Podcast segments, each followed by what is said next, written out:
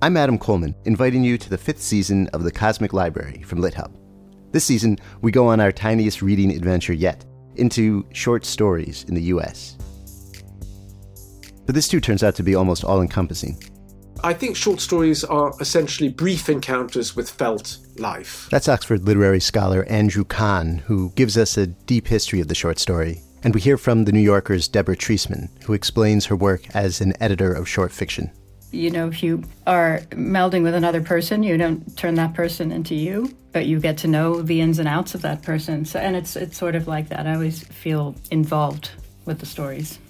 We bounce around between the history and current life of short stories with the novelist Justin Taylor. The nice thing about it going out of fashion is that it really frees you up to relate to it in a different way. This being the Cosmic Library, we make sure to go way beyond US short stories too. Here's the Washington Post critic Becca Rothfeld. A lot of Kafka short stories, I think, gesture at or describe um, sort of nightmarish geographies or architectures. And the actor Max Gordon Moore reminds us just how wild short stories can be. With a reading in its entirety of Wakefield, the intensely strange, classic Nathaniel Hawthorne story. He had contrived, or rather, he had happened to dissever himself from the world, to vanish Get ready for all that and more in a season about short stories, small windows into vast universes. It's season five of The Cosmic Library, available soon wherever you go for podcasts.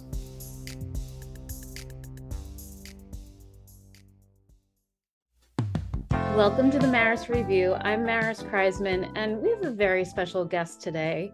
Miriam Parker is the associate publisher of Ecco, which is where my memoir is going to come out eventually, I hope. Miriam is also the author of The Shortest Way Home and Room and Board, which is the one we're talking about today. She has an MFA in creative writing from UNC Wil- Wilmington and a BA in English from Columbia University. She lives in Brooklyn with her husband, daughter, and spaniel, Leopold Bloom. And Miriam, I remember the day you you acquired Leopold Bloom. Oh, it was a day that will live in infamy. Indeed. Um, but I love I love this last line of your bio because it's like kind of uh gets to the heart of I think something that you and I didn't know when we first met each other. Which is that um it gets better. Yes, it does. Well, we were set up on a friend date by an ex-boyfriend of mine. Yes. Um, and I it was like the best thing that ever happened to me. me too. I was really in the shits. I know. And I had just come back to New York from grad school and I like didn't really know what I was doing and I like didn't really have any friends anymore. And like I didn't live in Brooklyn at the time either. I was still living in Manhattan. And um I was like, this is not like nothing is working you know, like I hated where I lived and I didn't have a dog and I was like about to break up with this boyfriend. Basically, yeah. he was like, here's my parting gift to you. I'm gonna send you set you up on a date with a person who I think you'll really like.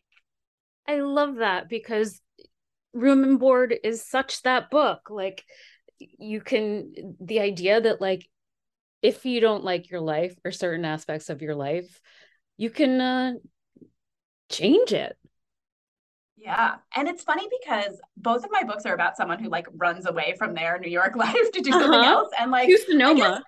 Yeah, right. I mean, in, and I will say, like, I'm, whenever I talk about it, I'm like, well, I've never done that. I've always lived in New York, and like, but it's actually now that I talk to you about it, it's kind of not true. Like, I did go to grad school to kind of like escape my New York life, and then I came back.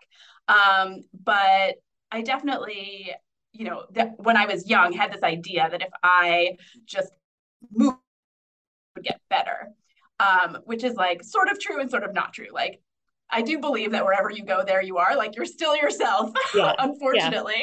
Yeah.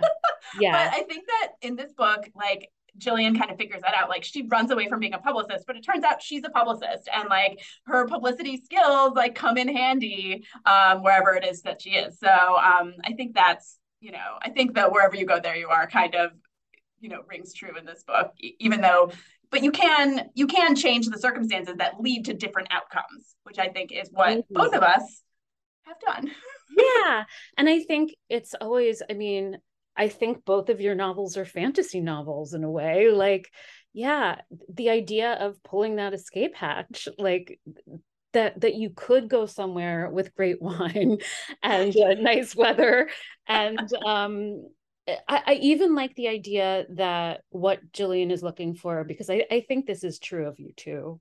And, and maybe stop me if I'm misspeaking. Um, but like the calm that she feels in Sonoma. Yeah.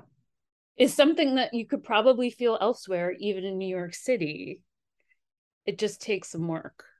Yeah. I mean, I went to the beach this weekend and I kind of felt it there. I mean, you can within like 30 minutes get out of your like hustle bustle life and like get to the beach or like even like I mean, I'm really lucky to live right near Prospect Park. And like during the pandemic, mm-hmm. there's a little part I would there's a little place in Prospect Park where there are all these birds kind of you know, hang out. And I would go there on my lunch break and just like look at birds. And like sometimes I brought bird seed and it was calm and you couldn't hear cars and there weren't that many people around. So like there are places you can kind of escape to even in New York. Um, but I will say when I lived in North Carolina and I would come back to New York, the minute I would get off the plane, like my heart would start to race and I would turn in back into that New Yorker immediately who was like, get out of my way. you start walking more quickly. yeah another thing I love about this book is we have very similar references. and so if on page one of the book, um, you have a young Jillian in high school singing As Cool as I Am by Dar Williams. Wow. Just um it's really funny that part is actually the last part of the book that I wrote. The book was kind of the book was all set in the present day, you know, the present time period, which is 2018, um, which I had to do because I didn't want there to be a pandemic in my book. Um, and um, I, but it, Maya, Maya who's my amazing editor, and I kind of, we were like, there's just, she was like, there's something kind of missing, and I think it's the past. she was like, can you write a prologue? And I was like, I'll try. And so when I finished writing it, I was like, this is a love letter to like my fellow like late 1990s high school grads loved a folk festival. Absolutely. And truly, Miriam, you know, I, I I've known that song by heart since since then. Yeah. But but reading Room and Board made me kind of reevaluate the, the story of that song. Mm. Um because I think one of the things that happens, you know, Jillian was we find out in high school at this boarding school um, she had two best friends and they were both hot. And um, they ended up dating. And she was miserable. But for some reason she tended to to have her anger focused mostly on on the girl slash woman. I will not be afraid of women. Yeah. Tell me about. It's funny that oh, I hadn't really thought. I well, be honest, I hadn't really thought about that. I do think it's true. I mean, my like personal life experience is that like when there's kind of like a love triangle, when anytime I've been involved in a love triangle, my rage always went towards the woman, and I don't know why because it's not her fault. you know? It's um it's really the the person who created the love triangle yeah. so. yeah and i mean the one thing i wanted to say about jillian too is that she's not perfect like she doesn't she's not blameless in the situation and like i didn't want to have a character who was like uh, you know this sort of like woe is me like she did something wrong too like she mm-hmm. you know and i don't think that i mean i i like char- like main characters who are like a little bit messy like you want to root for them but you also and it's possible there are people i mean that wouldn't root for her because she, you know, she like, you know, tried to like, you know, steal her best friend's boyfriend. Like that's that's something that someone might not like about her. But I what I'm I hope is that she has she's made a mistake and that you kind of do root for her in the present to kind of like overcome whatever mistakes that she's made. Yeah. And and and so I guess the idea that um again high school wasn't her favorite time in her life. Right. But um there is there is a comfort in like kind of almost like Drew Barrymoring and Never Been Kissed, like being able to go back there and and and do it over. Yeah. And I don't um I mean, it's not something that like I've ever done or like recommend. I mean, occasionally I'll go back to my hometown, which my parents don't even live in anymore, and I'm like, this place is kind of funky.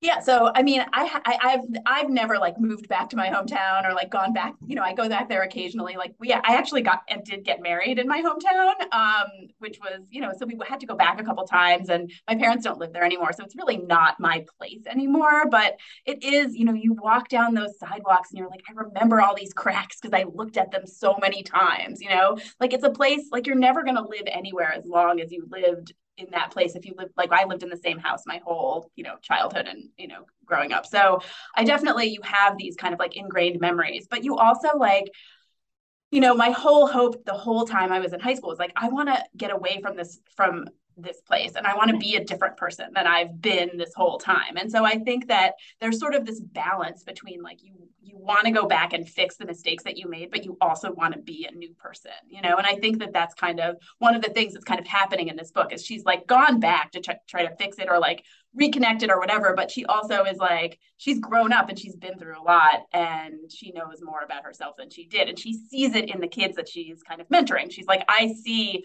kind of the path that they're going to that they could potentially take or i kind of see who the people who they might be are. And um, i think she wants to help them maybe like avoid some of the mistakes she made or some of the mistakes she saw people make. Um, and that's another thing when i was thinking about writing the book i was like you know one of the things i'm very into is like intergenerational friendships and mentorship and um, and so and that you know that sounds kind of like corporate but um, it's you know it seemed to me like something that could be could be part of a book. So here we are and and and so again you didn't go to boarding school but I, I I really do love the way you describe the life of the dorm mom, which which is what Jillian has signed up for. Yeah, and it's I mean it's sort of made up. I mean, I it was, it's kind of like, you know, I mean I did I asked a few questions, but I will say that like if someone really went to boarding school and reads this book and is like this is not how it is, like they might be right. I don't know. but um I um you know, I sort of thought about like the resident advisors when I was in college and like I have, you know, knew a little bit about like how a boarding school works and some of her experiences at the high school are a little bit like loosely based on my experience going to college um because that was definitely a shock for me. Um but um especially the stuff about class that definitely was something when i got to college i was like oh god this world is way different from where i come from. Um but so yeah so i think but the the role of a dorm mom is different than a resident advisor because the, you know they really need her. They're still kids so I think, I mean, the experience of being a dorm mom is different than the experience of being a resident advisor because the kids are still kids, you know, and they need like, you know, someone to make sure they go to bed and someone to make sure that they do their homework and also like someone to like tell them what, you know, like what life is because they're still kids, you know. And so even though these kids are rich and like, you know, they kind of are really craving that kind of, you know, parental support. And that's what she what she is to them. Yeah, they're very explicit in saying like no you call you are called a dorm mom because you actually have to have this kind of maternal role. Yeah. and here she is. She's 37 38 i think she might be 38 i think. Um and she has not had children yet and isn't sure if she wants to. And then she all of a sudden has many children which maybe is like the ultimate instruction about whether you should or should not have children. some people watch the rehearsal, some people um, just have to become a dorm parent. I think one of the other things that struck me, and, and all the time I think about this, um, when Jillian was in high school, there was no internet, there was no method of communicating or researching somebody in the way there is now. And so when she gets to the gem, which is what the school is called, um, in 2018, she has no secrets. Everyone yeah. has Googled her. they Google her in front of her. Like they're like, oh, I'm just gonna check you out. Like, and it's not even like a pretend. It's not even a pretension that you might go do it in private. It's like, oh, okay, and it's just like reading her like, you know, Wikipedia, you know, her like, you know, her press hits out to her. You know, that's like, and, that's what the world is like now. And I will say, like, it's terrifying. Like that you have a footprint anything everything is a footprint everywhere. And so and i i look at the way that people get into trouble. People say one thing online and it just like spirals and like it can change your life. Yeah. And like so that was definitely something that i was just reacting to and you know and wanting to um wanting wanting to just like think about in the book because it's something that i see happening and i find I just find it terrifying when I see it happening. And I feel bad. I, you know, you like sort of feel the, you feel, especially if it's someone who's made kind of like a mistake that they didn't know they made. And you're kind of yeah. like, oh, geez, this is rough, you know, and it can ruin your life.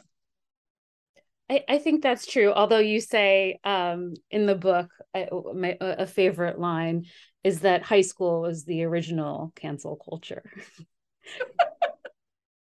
you can be shunned by your peers uh, even without the help of social media. Right. Except for that i think now like that it just like everything is high school you know? Like twitter is high school. I think that's right. That's amazing. Um and and so tell me a little bit miriam about um what these people are discovering about jillian when they google her.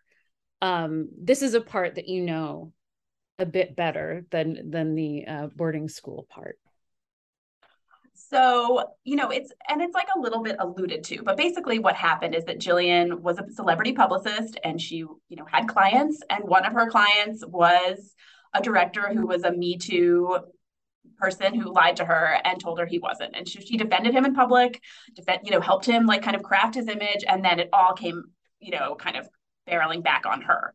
And um, as a result, she basically got canceled in public and got, you know, simultaneously she got canceled in public, but also all these other Me Too guys were like, oh, can you be my publicist? And she was like, mm-hmm. I don't want to be, that's not the person I want to be.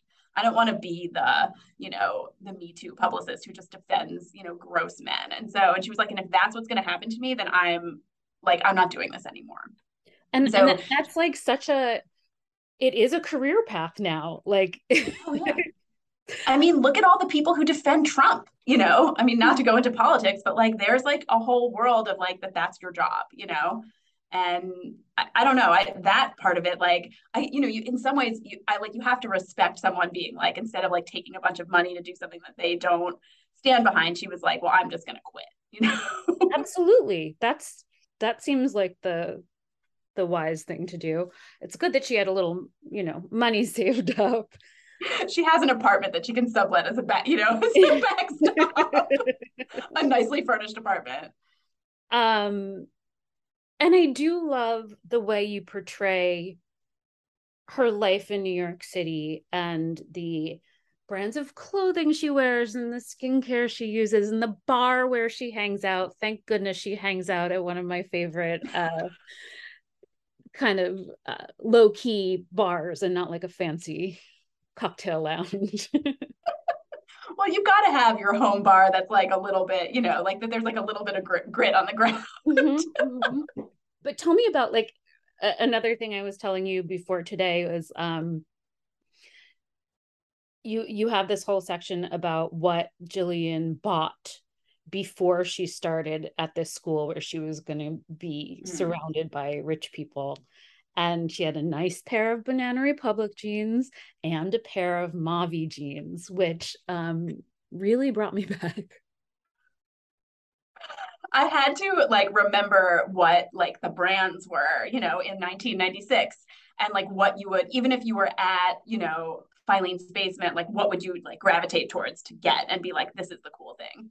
Um, it's funny when I my first apartment by myself in New York City was on 13th Street between 3rd and 4th Avenue, and it was on the same block as the Palladium dorm for NYU. And um, every September, like late August, the kids would move in, and I would see them wearing like what they thought was their cool New York outfit, and like I could pick them out. I'd be like, oh, that you know, like, like I can. And then by October, they had all blended well, in. Wow. And like figured out like what they were really supposed to wear and it was so like it was just this like weird magic thing that happened like and you know they were wrong when they first got here but then they figured it out. So um and i don't know if i ever figured it out in college but i will say that like when i got there i just didn't i didn't have a lot of clothes and i didn't really know like and i didn't i just didn't know what it was like i just I had what I had, and you know, my closet was not full. And I do remember this is actually true: is that a girl walked into my room and looked at my closet, and she was like, "Well, where's the rest of your stuff?" And I was like, "That's all I have." And she was like, "Oh." And then I went to her room, and it was like she had like dry cleaning bags of everything. Her closet was exploding, you know. and I was just like, not. And you know, I think this is in the book too. It's like not only did she buy all the clothes, but she had to dry clean each one of them, you know, which is like another wardrobe. Like every time, even now when I dry clean my clothes, I'm like, I could have bought another thing. um, and then, and of course, in in in the um, apex of her life as a publicist, she finally has that closet. Right. Well, and I think I wonder, you know, I read it someone a tweet thread of this the other day. Like I it's like one of those things that I I wonder if that was what she she really wanted, what she was always searching for is like this sort of acceptance into that world that she had never quite figured out when she was in college. And so in some ways, like her whole career was her like just trying to get that acceptance, that like, you know, flash that she, you know, that she has in um that her friends just had in high school, you know. And I love how so much of the book is then about her deciding what what she wants to be next um and how to tone that look down a little bit and like how to dress in a different way like more um work casual. Right. Well and, it's, and so even, much like figuring out what actually makes her happy. Right and so much though about like culture is like how do you, is like reading the room. It's like do i like what is this room and like how am i gonna how am i gonna work in this room you know? And i think as a publicist she kind of gets that but i think as a person she might not. And i think that she's never quite like figured out how to like fit in at this school. And i think it's again as she goes back and she's like i still don't fit in here you know? Mm-hmm. Mm-hmm. like i'm still not like accepted at the party. I'm still not i'm not a teacher. I'm a dorm mom. I'm you know and things like that. So she's you know, she's always like a little bit of an outsider, kind of looking at the world and trying to figure it out. But this time around, she makes like a a, a true blue friend, I'd say. Yeah. And like, I mean, making a friend is like the is like the thing. I mean, I will is the thing, you know. I mean, and I mean, as we said at the at the beginning of this, like, you know, when I got back to New York and I didn't really, you know, I I didn't really have any I didn't have new friends.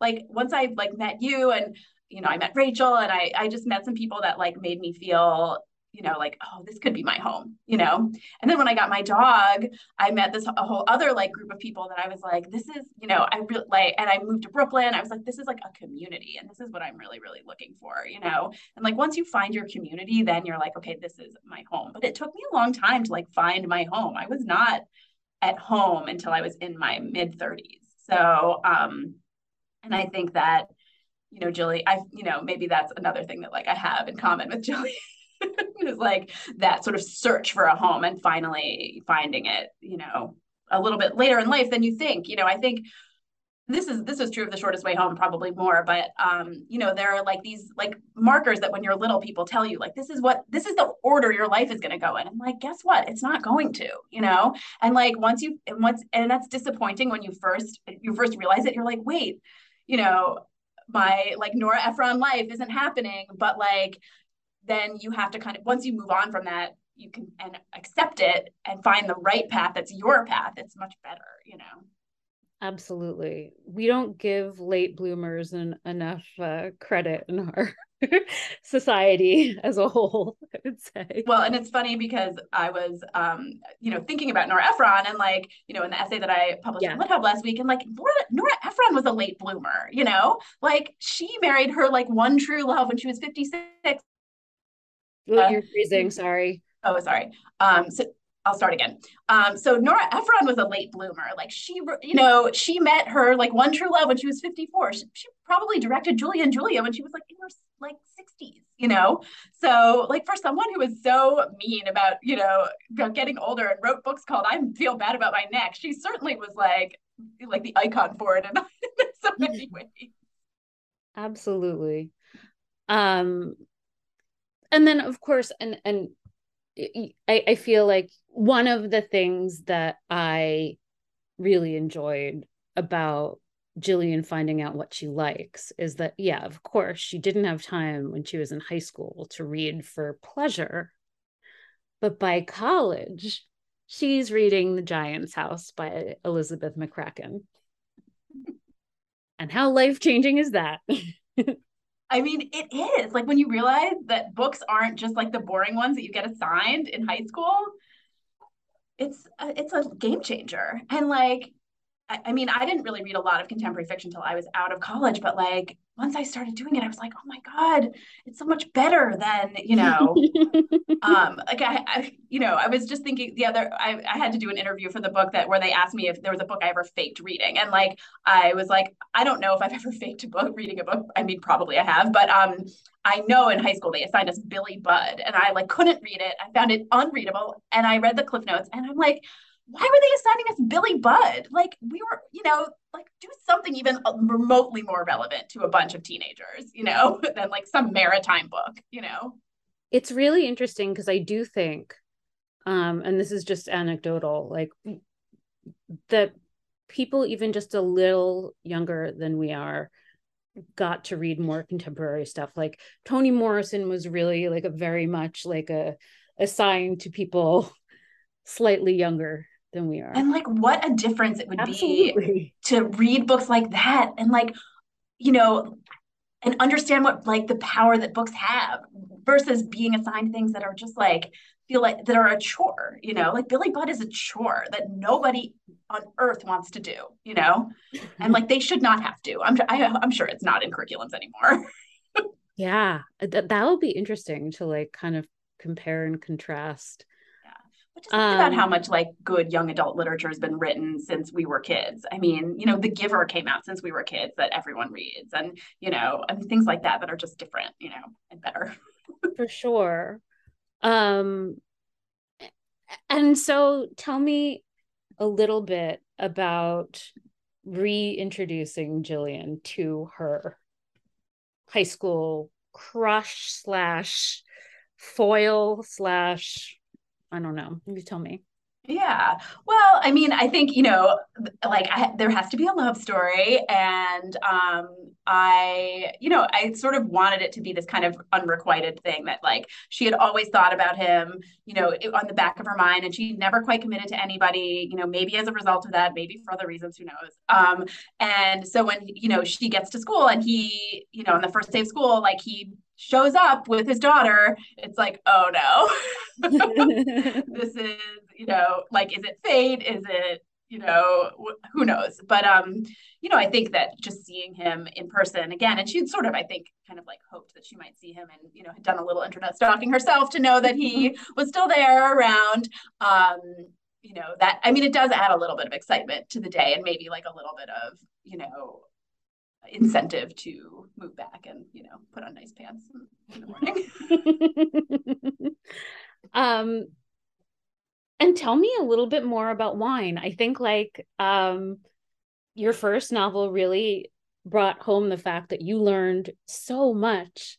And so now you can just casually drop like uh adjectives that jillian might use to describe the wine she's drinking um, yeah, I mean, I had to do a lot of research for the first book. I did not do as much research for this one. Um, but yeah, I mean, I've unfortunately, like, whether, for good or for bad, like, I'm the person now who has to order the wine. so I have to have, I have to have those words around. um, and um, certainly, like during the pandemic, I've like discovered some wines that I like and that I'm into, and like some of them are in the book. And um, I think you know like wine is one of those things that's like intimidating but like if you know four things about it it's not anymore you know? And so and i think that's kind of true with a lot of things. It's i feel like it's true about like you know music appreciation. Like if you know like five things about jazz you can talk about jazz you know? And and i think that maybe that's maybe that's a result of you know my job on you know it's we're what being a publisher like it's so wide ranging in terms of what you read and what you interact with and um you know i just have access to you know every kind of book. And i'm i've been and certainly in the past few years um, I, you know, because I, we, you know, at Ecco we publish, you know, a really wide variety, especially of, of literary nonfiction and memoir and um, science. Um, I've just been exposed to so much information, and I love, I've, I've like have a real love of nonfiction now that I, you know, didn't always have, and I think that, um, but I also have learned that like you can sound like an expert on a topic with like a, you know just a certain amount of information. And that's why it's so fun to read you know like a book about you know if you read a book about a trees expert on trees now. For sure. So. uh, miriam i don't like asking this question. Um i feel like a hack when i do but you are the associate publisher of Ecco you have a two and a half year old daughter. You have a bratty but sweet dog. and you wrote a novel. And so, how? How did you do this? Well, I'm going to tell you the truth, which is I couldn't do it now. Um, having a two and a half year old is like actually way harder than having a baby. And I know like people are like, oh, having a baby, having a baby, at least my baby was, she was a really good baby. She is not the best two and a half year old. um, and so I wrote the first half of the book actually before she was born, the first two thirds of it before she was born. Um, and then she was born and I finished it on maternity leave. Um, which was that was like the greatest gift ever. She was a very good napper and sleeper when she was a baby. She is no longer. Um, but um, she's a good napper, not a good sleeper. Um, but so so and I revised it over the course of like the first year of her life, where she also was like a pretty good sleeper. And ben, my husband Ben like would take her out of the house when I was like, I have to like get a chunk of this thing done, and I need to do it by like this Sunday night, you know. So and she was little, and it was much things were much easier when she was little. Things now are harder. to be completely honest.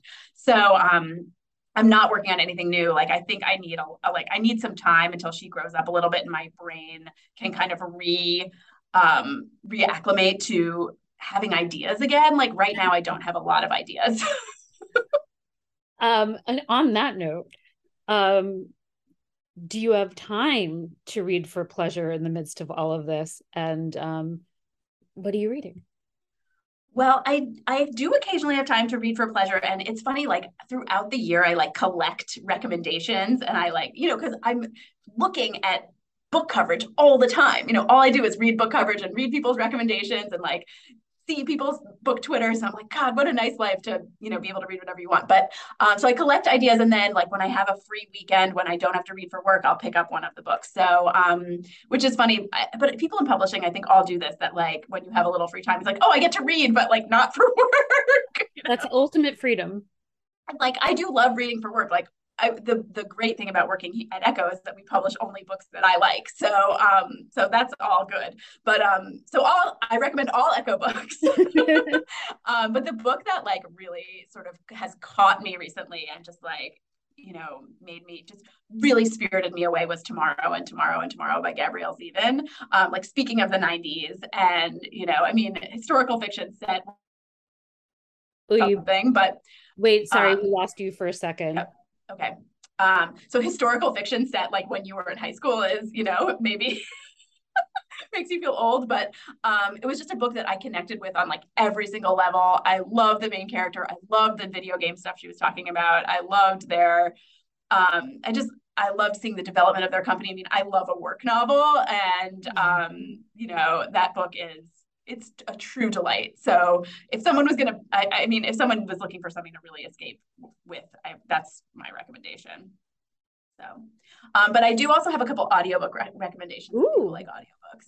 Um, because I have been walking, you know, I've been walking a lot and I um I love to listen to audiobooks when I walk. And so um I loved um An Immense World by Ed Yong. It's so good. And if you love animals, um there's a great chapter about dogs.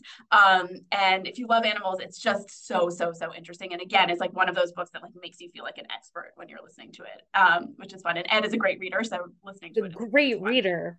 Yeah. You listened, you listened to the audiobook too, didn't you? Yeah, I said it yeah. like he he sounds like a nature documentarian. Like yeah. it's it's really it's kind of amazing. He's great. And then my other favorite book, audio I listened to this year is this book called Lab Girl, which came out a couple of years ago by Hope Jahren. Um, but the audio is amazing, and she this is my tree. This is how I'm a tree expert. Um, like her, you know, her interstitials between each memoir chapter are about her tree research, and and so you just learn so much. And um, you know, willow trees talk to each other. Like, you know, that's amazing. Well, Miriam, thank you so much. Um, Room and Board out now. Always a pleasure. Thank you for having me. It's been a true joy. Thank you for listening to the Maris Review, and check the show notes for the books we discussed on here today. And please subscribe wherever you get your podcasts.